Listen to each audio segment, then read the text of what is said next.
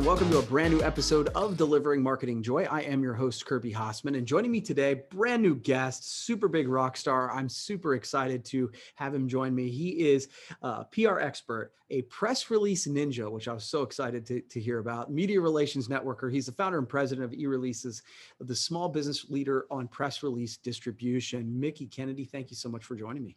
Thanks for having me. Absolutely. Absolutely. So I want to kind of dive right in. I'm I'm a big believer. I've often said we need to create our con- our own content. We need to be our own media company. And I certainly think that's true. But one of the things, like, as I was researching you, you say media coverage is king. So can you talk about why that media coverage still matters? Right. So uh, it matters because it's something that you can still do and leverage as a small business. Um, you know, we had uh, an initiative last year during the pandemic, uh, uh, sent out a release for the Dining Bond Initiative. It was something that could help local restaurants that were all closed down.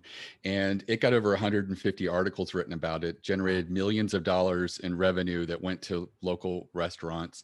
Everybody covered it. Washington Post, New York Times, uh, Wall Street Journal, all the food publications and uh, magazines and places like that. It was, you know, an enormous outpouring of leverage that you can get with just a single press release. And you can't really replicate that with a marketing or ad campaign uh, out there. But, you know, that is extreme. I think that yeah. the more common examples that we see um, is there's a company that does uh, surveys and studies, which is a great thing that anyone can do, uh, but they do them industry specific, and they cover a lot of different industries in their uh, business.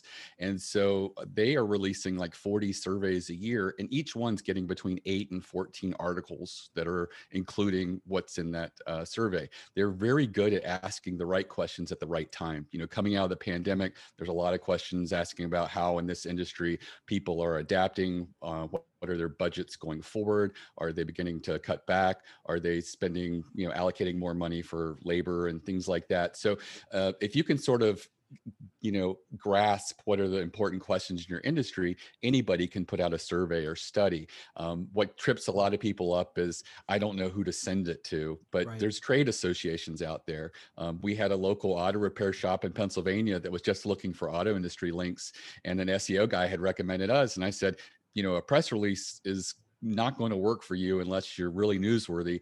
We could put together a survey or study, and uh, they they were they went along with it. I recommended an independent small trade association. They sent it to their members for free. Uh, we did say we're going to mention them in the press release, and the small trade associations get no love. So if they're getting some promotion, they're they're seeing it as a win-win.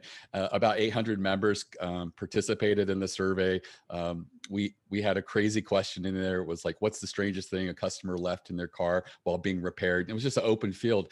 And that was the list of those crazy things, what uh, really, you know, got a viral uh, movement and lift with them. They got over ten auto industry trade publications linking to them. Uh, many newspapers covered them, including their local newspaper. And within three months, they were ranking number one in their uh, area, uh, where before they were relying on a Yellow Pages uh, website that went away. Uh, yeah. I don't know if the Yellow Page went away, but the, their page went away, and they needed to get their new website to rank really quickly. And it worked really well for them and drove a lot of traffic to them. Yeah, it seems like it's it's almost like a it, it, creating your own content, your survey, stuff like that's step one. But this is the way that by by getting media coverage, it helps you leverage that and take it to the next level. Sort of is the is right. Is the and you know, we combine sending our press releases out via email um, as well as a newswire distribution. Um, you know, the newswire is got a large range, but you're competing against a lot of people. So you want to make sure what you're getting out there is a higher threshold of newsworthiness, or that you're really playing up the important part of that, of your announcement. Yeah, that's fair. That's fair. So what, what are some mistakes that you see organizations making when it comes to creating media coverage like that? And how, how can they fix it? Well, we get a lot of press releases that are, here is Becky and she's a new hire yeah. and, at this position. And it's unfortunate to spend real money sending that out over a service like ours, because very few people are going to be interested in it. Right. Likely uh, one trade publication and maybe your local newspaper. You can email them directly. Uh, it, it's not rocket science. Yeah. You could. You, it's two contacts. You can find out who they are and email them and say, "Hey, we just hired this great person. We'd love for you to include it."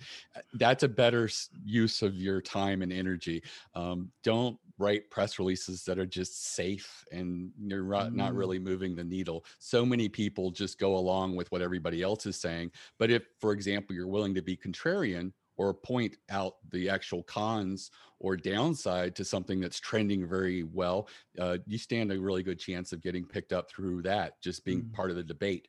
Um, you know, everybody's like pro, uh, you know, being environmental, electric cars. But if you're the level-headed person who reasonably comes across and says, well, I think, you know, electric cars is a great goal. I'm not sure we're ready there yet.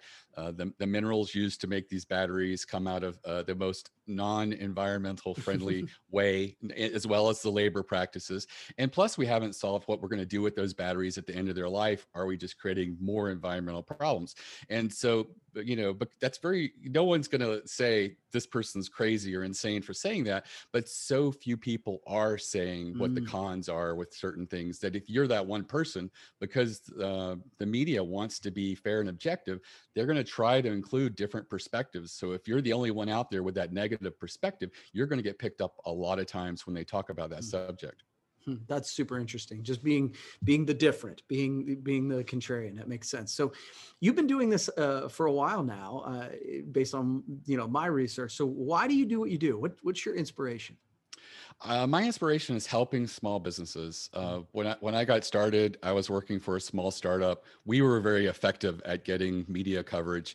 And, you know, I, I thought this is something that I could do and help other small businesses, help them leverage, you know, newswire access, help them start doing more strategic press releases and, you know, get some of that Uh, media coverage that's out there and available to them.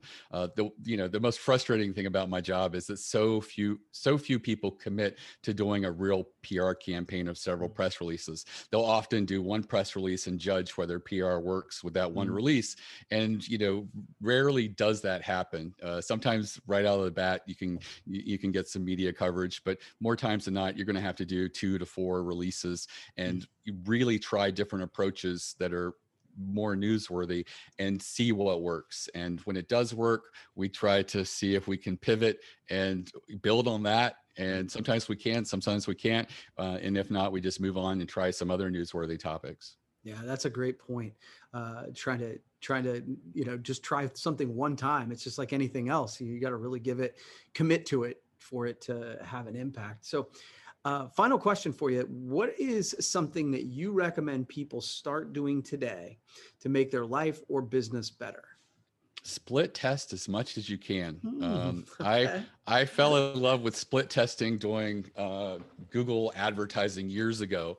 And I started Uh, doing that in different practices of my business. Um, we send a welcome book to new customers, but originally it was a shock and awe package with a lot of little quirky stuff in there. And a couple of people told me they thought it was unprofessional. So we sent uh, six, uh, I'd say about fifty percent of uh, the new customers that were in the U S, we sent them the, the same package we've always sent. And then the other half, we just sent them a, a, a book and a really nice letter and, and personal letter. And, and then we did that for about a year. And then we followed the lifetime value of those customers over two years. They were exactly right. The people who got the quirky shock and awe package tended to not buy from us a second time, but mm. the people who got the professional book and letter, they they did. So it was one of those things where I don't take stuff that you say, uh, I don't get offended easily. I say, you may be onto something, let's test it. And so I, I do that with a lot of different uh, aspects of the business. Um, you know, pages on my website that are not Uh, landing pages, but just informational pages, I might make a headline change and see how does this perform against the other page. And so um, there's lots of things that you can do in your business, and little incremental changes can really add up and make a huge difference. That's that's amazing. Well, this is this has been like, I, I really appreciate you taking the time. This has been a, a short burst, but it's been like a masterclass. And so I, I hear you have a masterclass. And so I wanted to give you a minute just to talk a little bit about that. Okay. So yeah, I, I set up a free masterclass for my customers, trying to get them to do more strategic press releases. And I've made that available to everyone who wants it currently. And it's at ereleases.com forward slash plan, P L A N. And uh, it's basically less than an hour. It walks you through a lot of different uh, newsworthy scenarios that most anyone could implement. The survey and study is one that uh, I, I go through and talk about. Being contrarian is another, but there's like a total of eight different strategies right there. And anybody, regardless of how big or small their business is, uh, can, you know, take those principles, uh, you know, brainstorm what might work for them and put together a really good P R campaign and see how P R does for them. That's awesome. Well, Mickey, thank you so much for taking the time. I really appreciate it. And we'll, uh, we'll have to do it again sometime. Okay. Yes. I look forward to it. All right. Thanks. Well, that's going to wrap up this edition of Delivering Marketing Joy. We'll see you next time.